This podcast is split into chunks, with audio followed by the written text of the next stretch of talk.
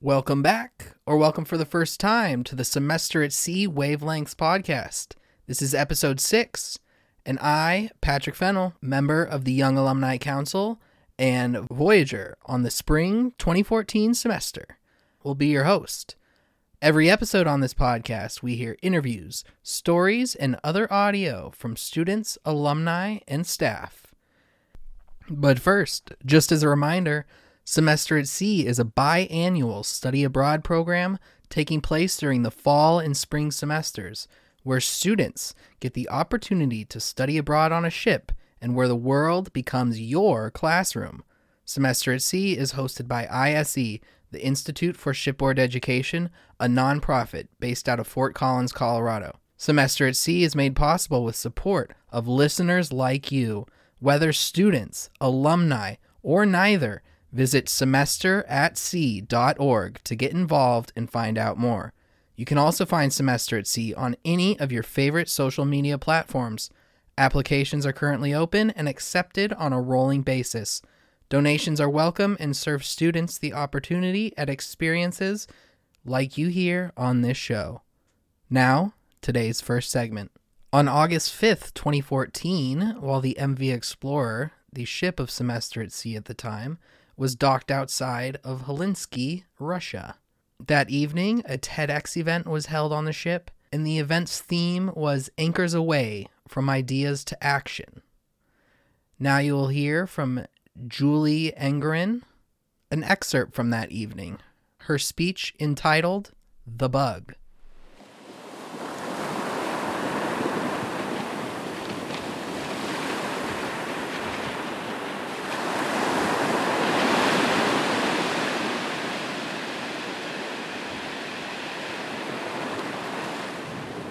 Hey, Missus Engerran, you had the bug, right? I looked up, and there's little voice from the treehouse went on to say, I mean, you fought the bug. My grandmother had the bug. She fought the bug, but she didn't beat it. And you know what happened since she didn't beat it? She died. The bug. Tomorrow marks the one-year anniversary of my cancer diagnosis.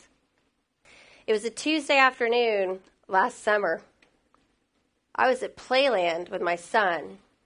We were counting our tickets in the arcade, seeing which prizes we could buy with all these tickets we had, when my phone rang. I looked at my cell phone. It was my doctor, so I answered it. She said to me, Julie, is this a good place or a good time for you to talk? Uh, I have your biopsy results. I said, well, I'm at an amusement park with my son. Let me see if I can move somewhere where I can hear you. She paused and she said to me, Julie, this isn't a good time to tell you this. You're not going to process what I say. I'm going to give you my cell phone number, and you can call me back when you get home, and I'll explain it all again. Doctors don't typically give out their cell phone numbers. Next, I heard a few words that stung. Invasive cancer, hysterectomy. You will meet with the surgeon on Thursday. By this time, my five-year-old was losing patience. He pulled on my arm and said, Mom, let's go ride the log ride. So off we went. And so my journey began. When I got home, I called the doctor back, and things started to seek, sink in. I called my husband at work, and I pulled him out of a meeting. I started to make childcare arrangements so that we could meet with the surgeon. When we did meet with the surgeon, things really started to make sense, or not make sense. She said we'd start with surgery, what they call a radical hysterectomy, to deal with the initial tumor. And because there was invasion into the lymph system, they would then proceed with chemotherapy and radiation. But she went on to say that the scan showed suspicion of three other unrelated cancers in my thyroid, in my liver, and in my stomach. Now, this had been a particularly difficult few years for us because we wanted more children, but my body would not cooperate. So this news seemed like a death sentence in that regard. I didn't know what to do. I didn't know how I was going to take care of myself or my son. I said to my husband, you didn't sign up for this. He said, actually, I did. Remember, for better or for worse, in sickness and in health. Now, we had just recently moved to a new town, and we were trying to really create that kind of community, that proverbial village in which to raise our child. I started to strategize on how was I going to get through this. A five-year-old boy can be really motivating. I sought out the best healers, the best doctors, the best hospitals. I called in my yoga teacher, and I had her come to my house to teach me breathing and poses to stay calm. I researched the hell out of the right diet for cancer patients. I pulled together everything I'd read about how to overcome diversity, and I reached out to the smartest people I knew. One woman in particular said to me, Julie, your job here is to stay present and see what your cancer diagnosis has to teach you about yourself. I also reference a French philosopher and Jesuit priest who I'd read had said, we are not human beings having a spiritual experience, but rather spiritual beings having a human experience. I knew I had to pull it together. I could be the person who I wanted to be while my body fought cancer.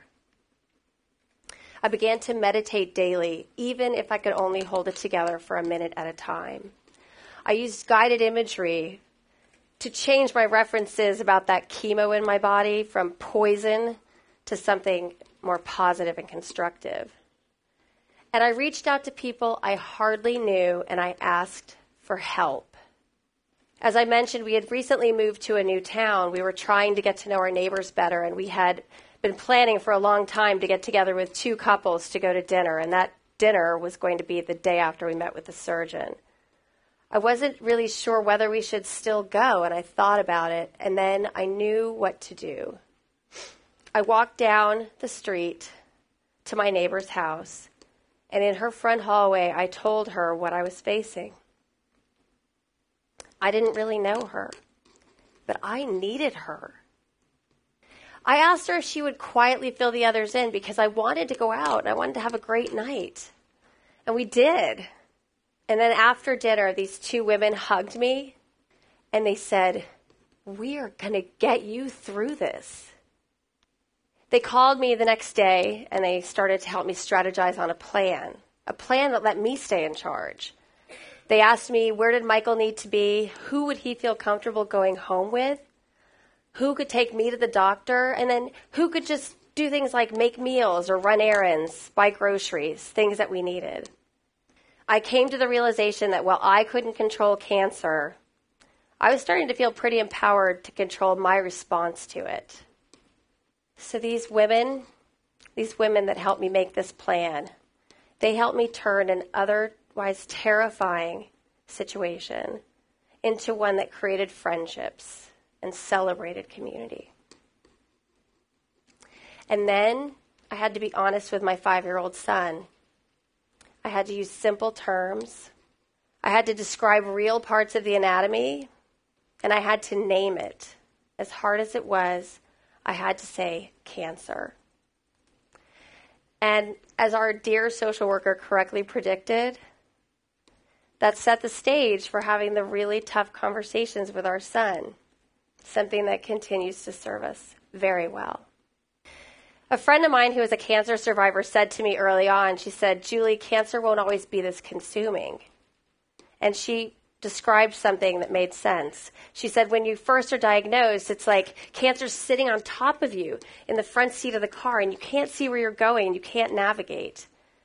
But then slowly the cancer will move to the passenger seat, and then to the back seat, and eventually it will be something in the rearview mirror. She was right. Today, my body shows no evidence of cancer. Cancer sucks. It's messy, it's painful, and it's confusing. But cancer is the best teacher I've ever had about life, the human spirit, and how people can truly love one another through a crisis. Remember that little boy in the treehouse? Well, his family was going through a tragedy of their own, but his mother reached out, and she was one of my tribe that saw me through these dark days. I briefed her on that exchange that we had from the treehouse, and she said, "Julie, I'm so glad you beat cancer in more ways than one." And she said, "Thank you so much for your openness with that little boy. Because of your story, he's gotten the strength to begin to talk about and reconcile his own loss." So why do I tell all of this to you? This has not been the worst year of my life. Some people talk about silver linings. I would say I created my own this year. My friends talk about how they grew by putting their own skills to bear to help me and to help my family. I'll tell you that transformational experiences come in all shapes and sizes. We come on Semester at Sea because we're curious about the world, and we trust that we're embarking on something great. What if we were to use that same sense of adventure to approach all that life had to offer and begin to create our own silver linings? I want to share with you a quote.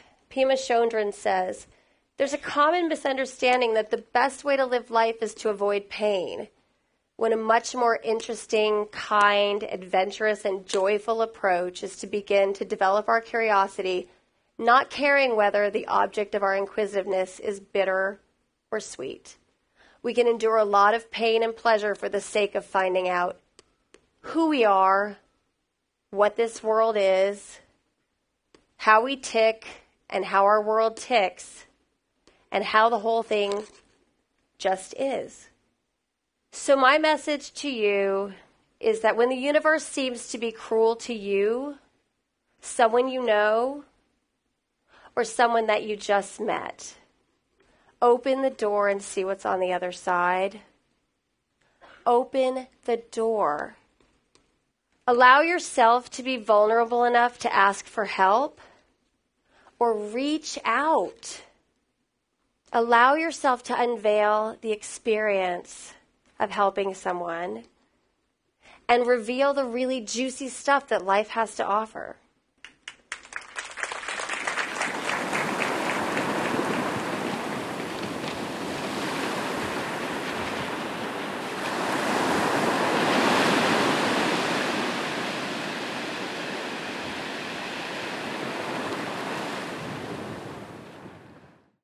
Since nineteen sixty-three, Semester at Sea has given over seventy-three thousand individuals from seventeen hundred academic institutions an unparalleled experience of visiting more than sixty countries across six of the seven continents. Semester at Sea serves undergraduate, gap year, and graduate students. Furthermore, the Lifelong Learner Program allows non-students to experience, explore, and learn alongside the ship's students. If you or someone you know wishes to apply or donate to this world-shifting experience, please visit semester at sea dot org for more information. Next up, we will hear from Daphne Spain, a former professor of urban and environmental planning at the University of Virginia, as she retired in December twenty sixteen. You will hear Daphne deliver a seminar about gendered public spaces and their role in shaping women's rights in different cultures. Enjoy.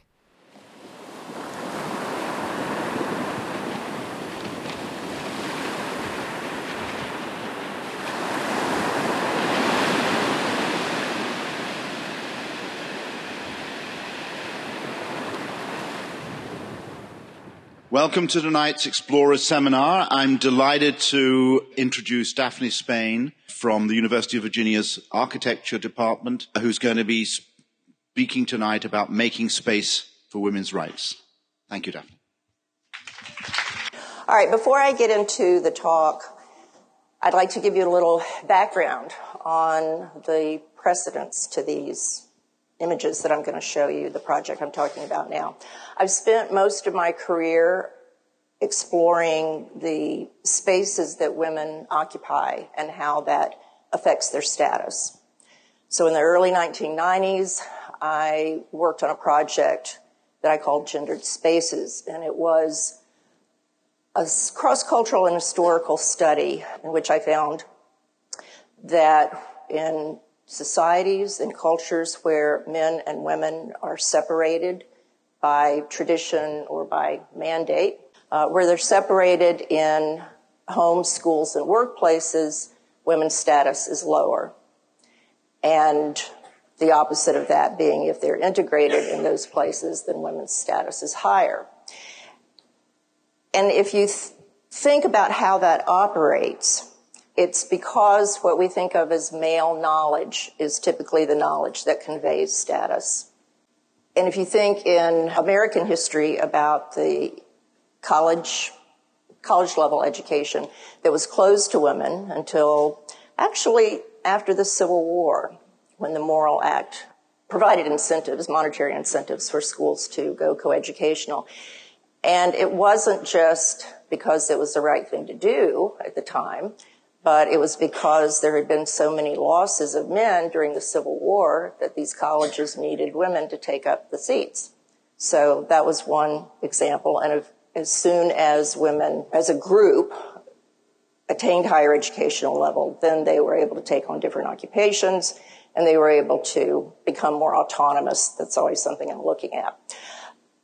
And in that scenario, the way I was studying that, the women themselves and the men were passive. And my next project, I examined the places, new places in the city that women created through their voluntary associations. And these were places they created on behalf of others. So I specifically looked at the Y W C A, the Salvation Army, the College Settlements Association, and the National Association of Colored Women. And all of those organizations created new places like settlement houses that were completely new at the time, and boarding homes, vocational schools.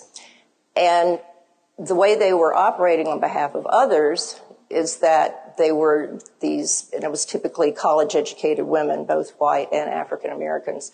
The leaders in these organizations were trying to make the city less hazardous for immigrants, single women, both white and African-American, who were floating, flowing, flooding into cities at the end of the end of the nineteenth century.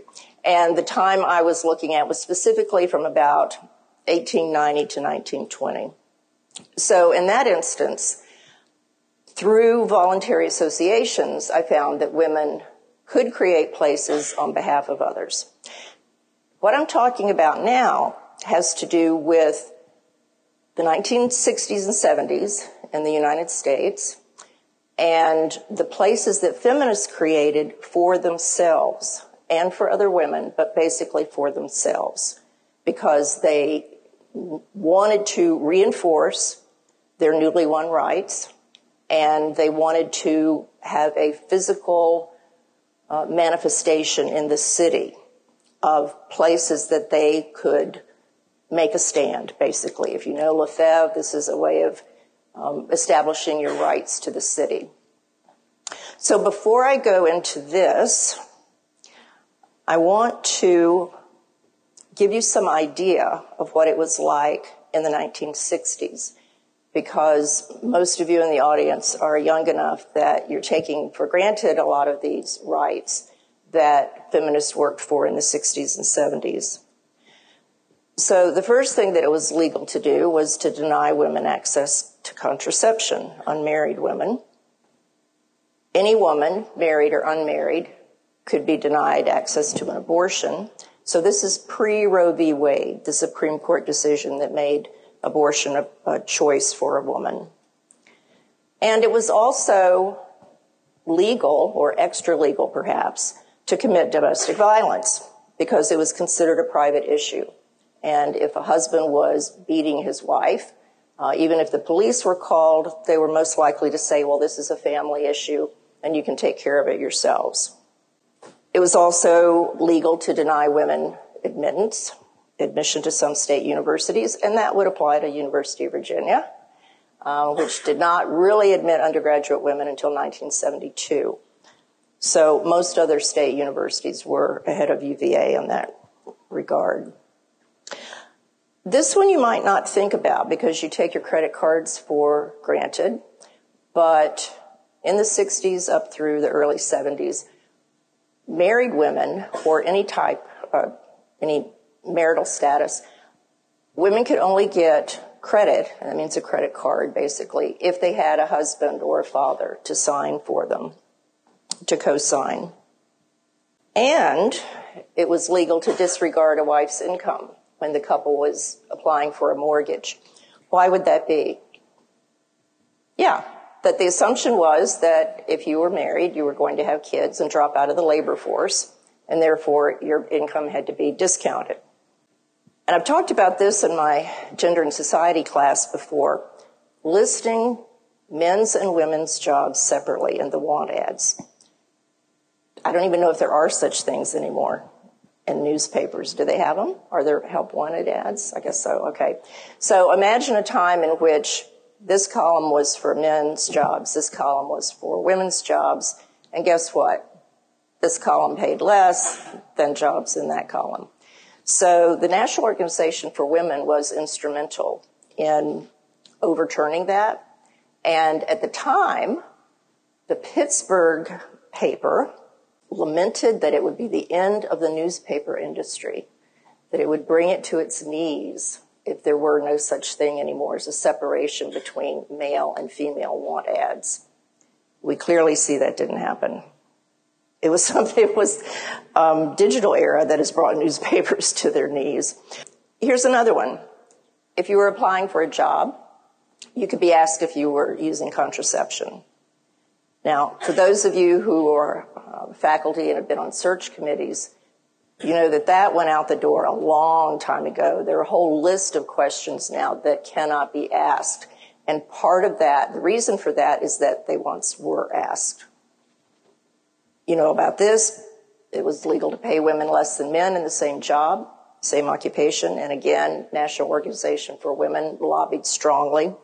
Uh, and the Equal Pay Act of nineteen sixty-three went into effect before the women's movement really became extremely active, but it was rarely enforced until uh, members of now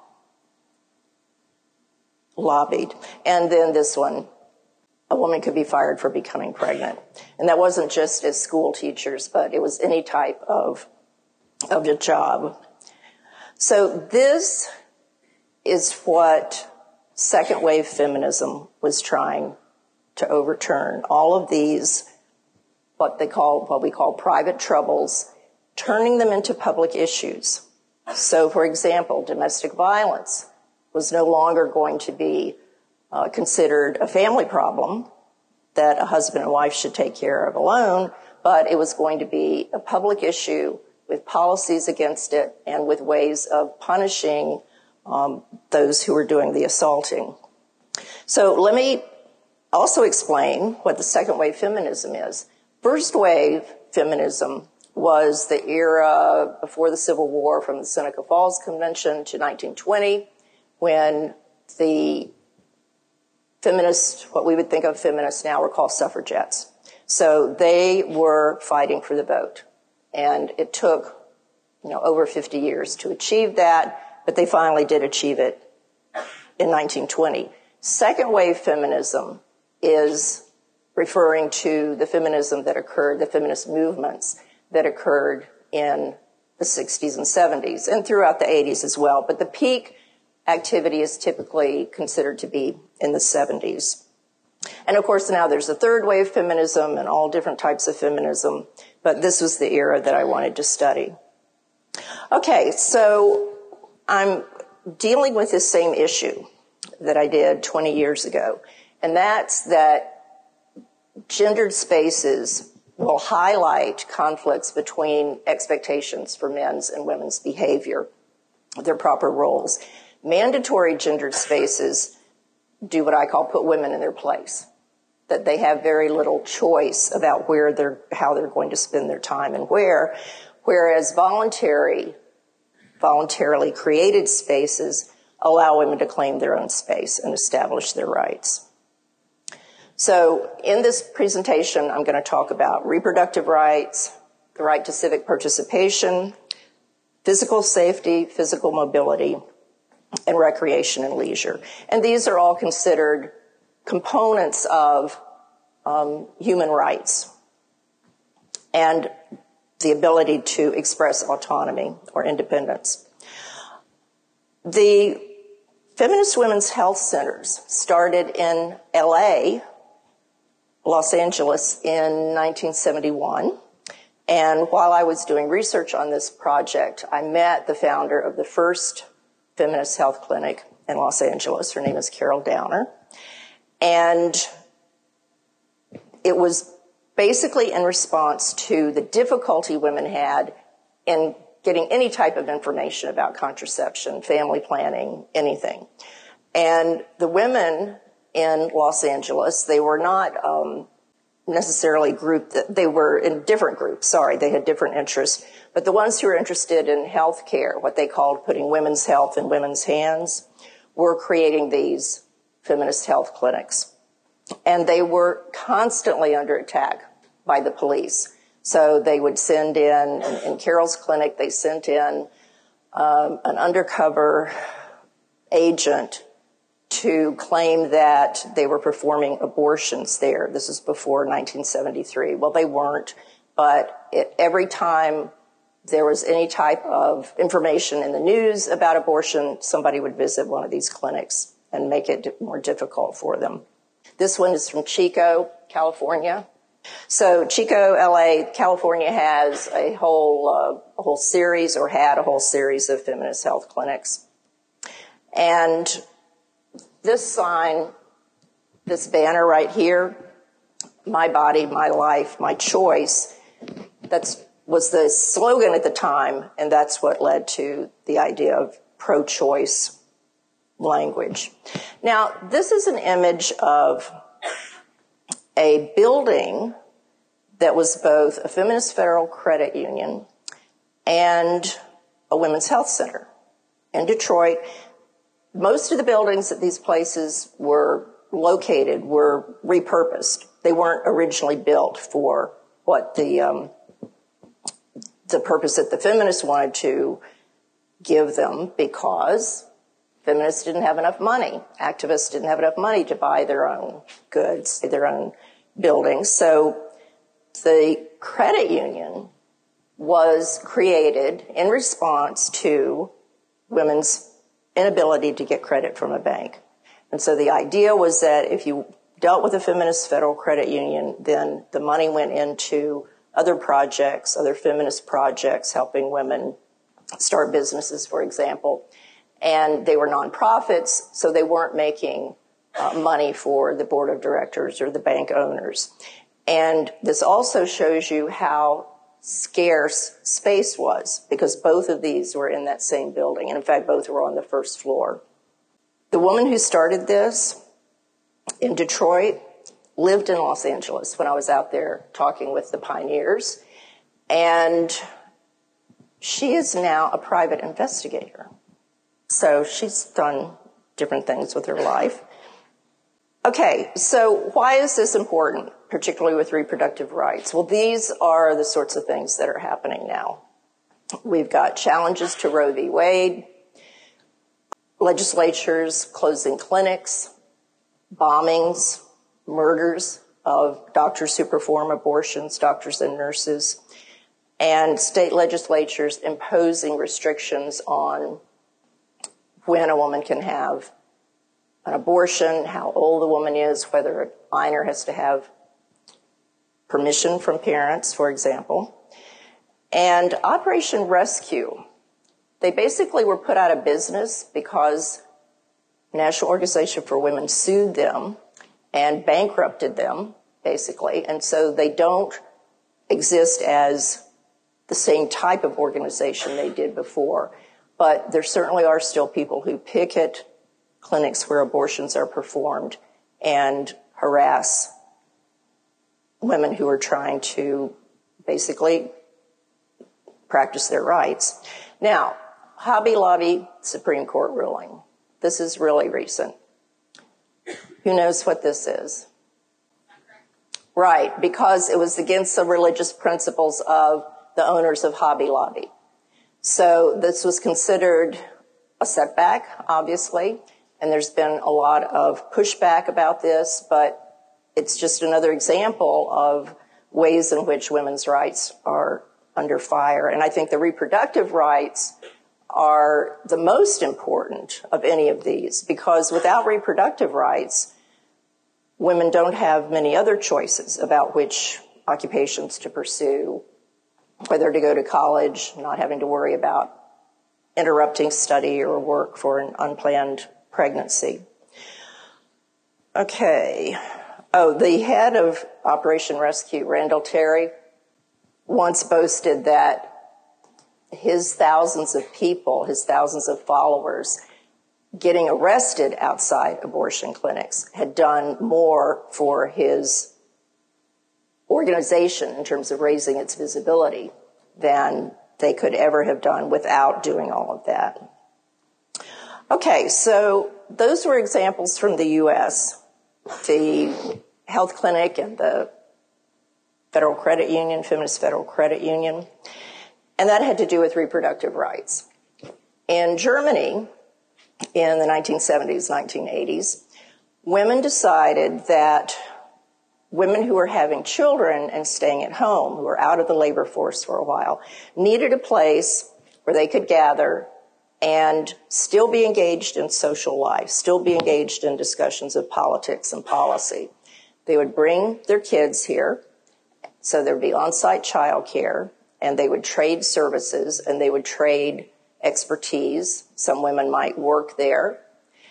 And it was created out of this idea that women were becoming invisible in public when they had children and had to stay at home, and this would provide an opportunity for them to be visible as a group and individually. And this, the print right down here, says the vision of this Mother Center is to enable members to be effective in using their individual and collective knowledge and experience as catalysts for personal and social changes that benefit mothers and families.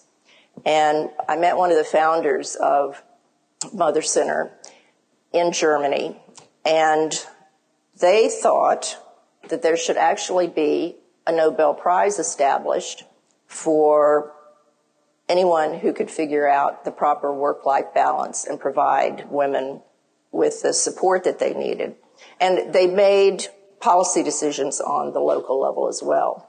So that model was adopted in uh, Eastern Bloc countries after the fall of communism, and there are about eight hundred of them worldwide now. So it's been a very successful model for women to be in public, but and also it was important, they thought, for children to be in public and not isolated in a nuclear family. Okay, in India, as in some other countries, Brazil, for example, there are all-women police stations. And the reason these came about, the reason they were demanded by women, is that domestic violence is so prevalent in India and violence against women, that women felt that their complaints weren't being taken seriously by male officers. And so they created their own female police force. And sometimes these were in the same building as the men's police force, police office, but this was specifically for women and staffed by women. And so here are some of the officers. You could find this as a women's police station, find that from a distance. Now, ladies' special trains are, they've also been initiated, and I think there's some in Japan actually, to promote women's physical mobility, because in India there is a practice called eve-teasing. And eve-teasing means just sexual harassment on the street, on public transportation, and women got fed up with it. So, should women have to put up with that on public transportation? No. So the solution was to create these ladies' special trains. And here's a very colorful one. There are not that many. They're only in eight cities. And they're relatively few compared with all the other rail lines. Here's an image of, um, there is a man in this car, but he's selling newspapers and such. And these are women who feel that they can travel more comfortably. So they're with other women. They're not going to have any problems. And a large proportion of women in India work, and they need to use public transit to get to work. Here are some of the uh, officers again on the train. And then I couldn't resist this one other one. We're getting reports now of an incident in Mumbai where some men, some eve-teasers reportedly were thrashed for harassing women. They were thrashed at uh, a Mumbai station. Incident actually took place yesterday, and uh, this is uh, the footage, the visuals that we're getting you uh, of uh, this particular incident which took place yesterday. These uh, men on your screens right now being thrashed by the public uh, for eve-teasing, being thrashed by the public for harassing certain women at uh, Mumbai station. Megha joining us uh, with details on this incident. Yes, Megha, what have you learned? Well, we'll try and reconnect with Megha as soon as we can, but uh, this footage is uh, with us, and we're showing you this incident at Mumbai station where certain men who were eve-teasing and harassing women were thrashed by the public. We'll try and uh, reconnect with Megha, who's uh, getting us more details on this incident, and uh, she is with us now. Yes, Megha. Well, the incident's taken place uh, last evening, late last evening, and, uh, uh, you know, this is one of those incidents where uh, people have got hold of uh, of, of the eve-teasers and, uh, you know, beaten them up really bad. Of course, they were handed over to the police after that, and uh, police, of course, took them in custody post this incident. But uh, this comes This probably happens to be one of those incidents, again, that has been caught on camera, and many other incidents in the city of Mumbai almost every day goes unnoticed, unreported. This right. happens to be one of those that has been, that for which we have visual proof, and the police has taken action. Okay, so that was an example of the public it actually reaching a, a collective problem, the level of a collective problem, and the public taking it on. So as opposed to the private trouble of one or two women alone on a bus with men and being harassed, it turned into a public issue that there had to be something, uh, a solution. I don't know if beating up people is the solution, but certainly the, uh, the trains were. Now, the pink taxis in India, Mexico, Russia, these were created, and these are typically private enterprise. But the train, the ladies' special trains, by the way, were instituted by the Indian government.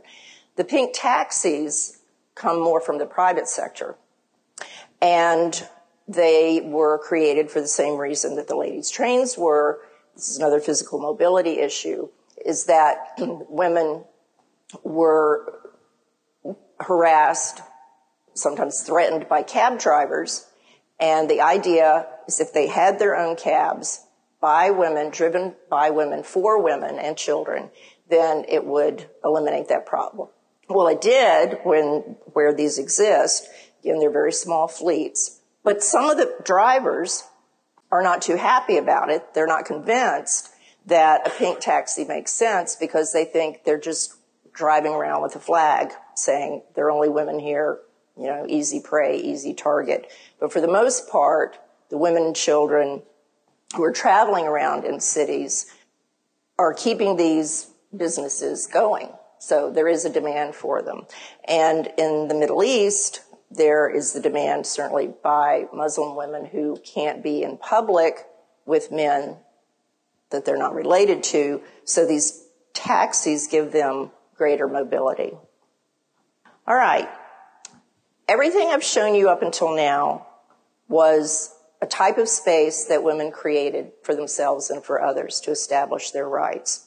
But now I'm going to show you a few pictures, a few images, which were all that I could get, of a mandatory space created by the Iranian government in Tehran. And these are called Mother's Paradise Gardens, and in them, or parks, Mother's Paradise Parks.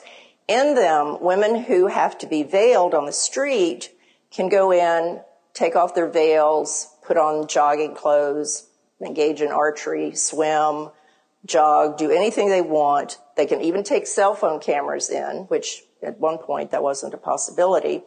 But it is a way that the government says it's creating equal opportunities for women in public. Feminists there say, no, actually, equal opportunities would be if you let us into the same parks as the men. Um, and being in this type of park means that women are invisible in public, because that's the whole point. And the government argues that it's for women's safety, and many feminists argue that it's not, um, it's not the solution. They ran a uh, campaign, actually, objecting to being uh, barred from the parks, men's parks, by saying, do you want all of us to get fat? Do you want all these women to get fat? Because we can't exercise otherwise. So here they created this park. It ha and this shows you the, the fence around it. This is an opening day ceremony. So many women, so many thousands of women went into the first park over the first couple of months that they built other parks as well. And then the last image here, swimming pool, empty. Obviously, they're not going to allow people into, uh, photographers in to take pictures of women in swim trunks. Okay, so the main points here are that we need to pay attention to how women's rights are spatialized, whether they're voluntary or mandatory. And if they're voluntary, then they can help empower women, they can work to women's benefit. If they're involuntary or if they're mandatory, then it will serve to reinforce a system of separation and uh, lack of autonomy, lack of independence for women. So I think what I'd like you to take away from this is, when you're traveling through the cities, try to pay attention to the types of spaces that women occupy. And is it, can you tell if they were voluntarily created? Can you tell if they were uh, imposed on them, on women? And what does that mean for women's status in these different countries? So once you take a spatial perspective, it helps you see parts of a city that you might not pay attention to. And the final thing is that the lesson here from the second wave feminism, certainly, and this is around the world, is that spaces can be changed, and you can change them if that's what you want. If you think that the spaces that you are relegated to uh, are too confining in some way, then you have the resources, you have the agency to be able to change those spaces. So that's what I would encourage you to do. Thank you.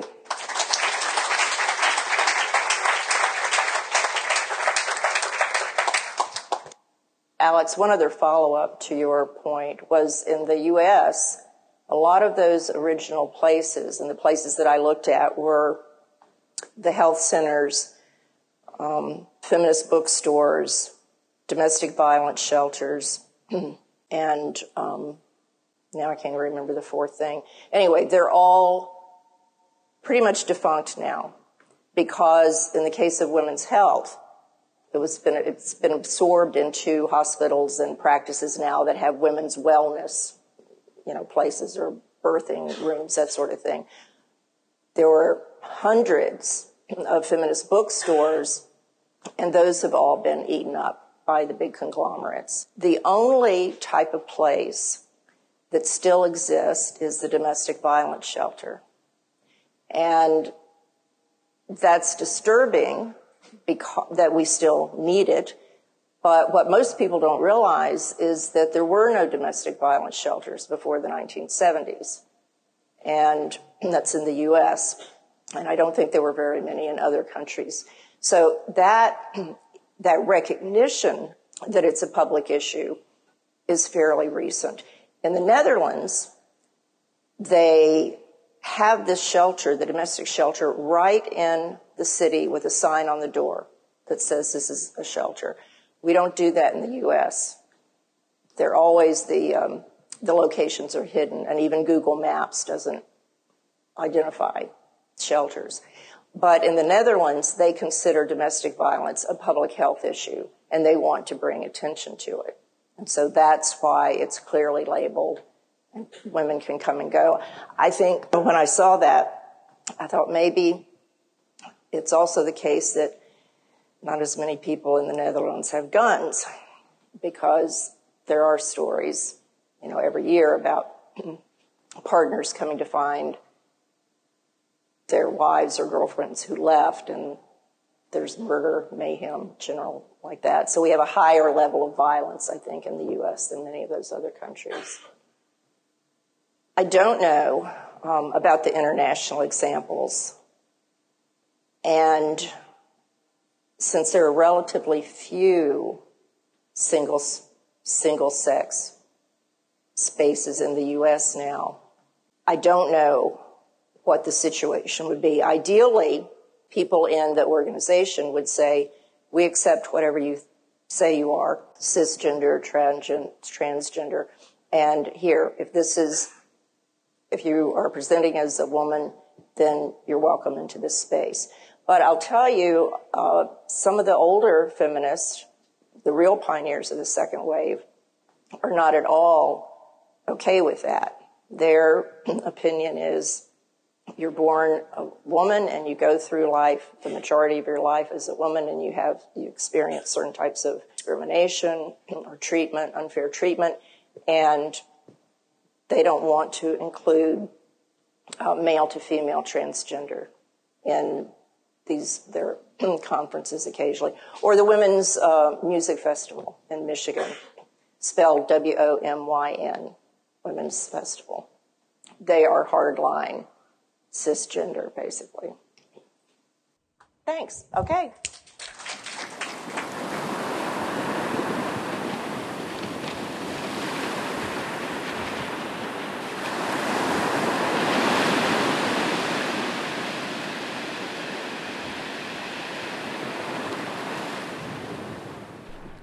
And that just about wraps it up for this week. Special thank you to everyone involved, all the home crew members at the office in Fort Collins, and a special thank you to you for joining. To any alumni, please reach out to the show. The content on this show is only possible with your help and your experiences. Once again, to apply, donate, or learn more, please visit semester at sea dot org. The Semester at Sea podcast will be back in two weeks. Thank you for listening this week.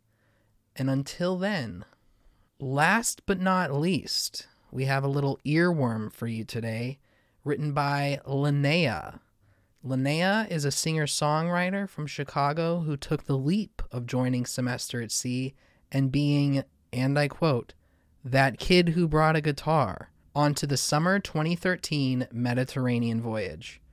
When the voyage was coming to its end and a talent show was announced, she knew she had no choice but to write a song summarizing life on board. And let me tell you, this one is sure an earworm. Enjoy and keep an ear out for next episode. Until then, sailing off.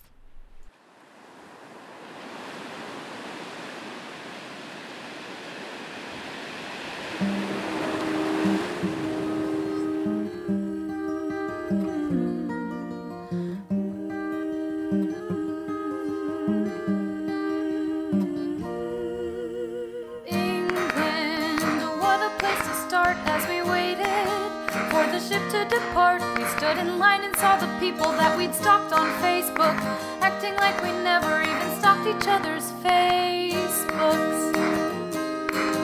Ooh. Life on the ship was certainly new. Adjusting isn't hard once you've made a friend or two, and it was awesome when we thought we could use Snapchat until they took away our Snapchat. Ooh.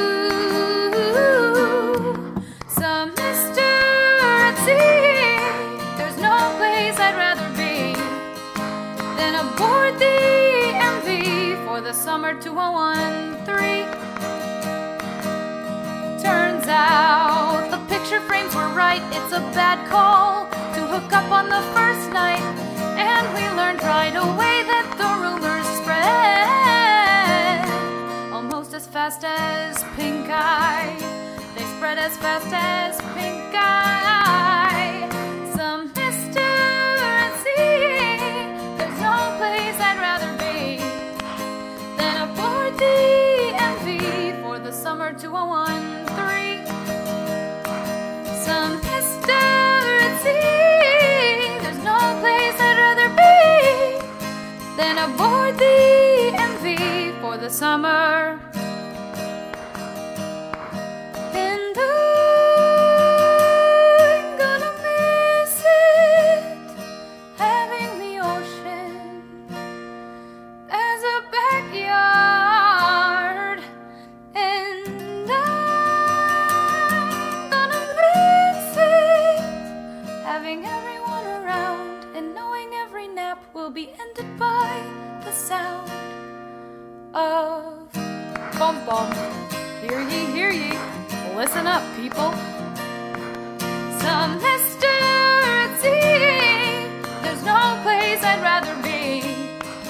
Then aboard the M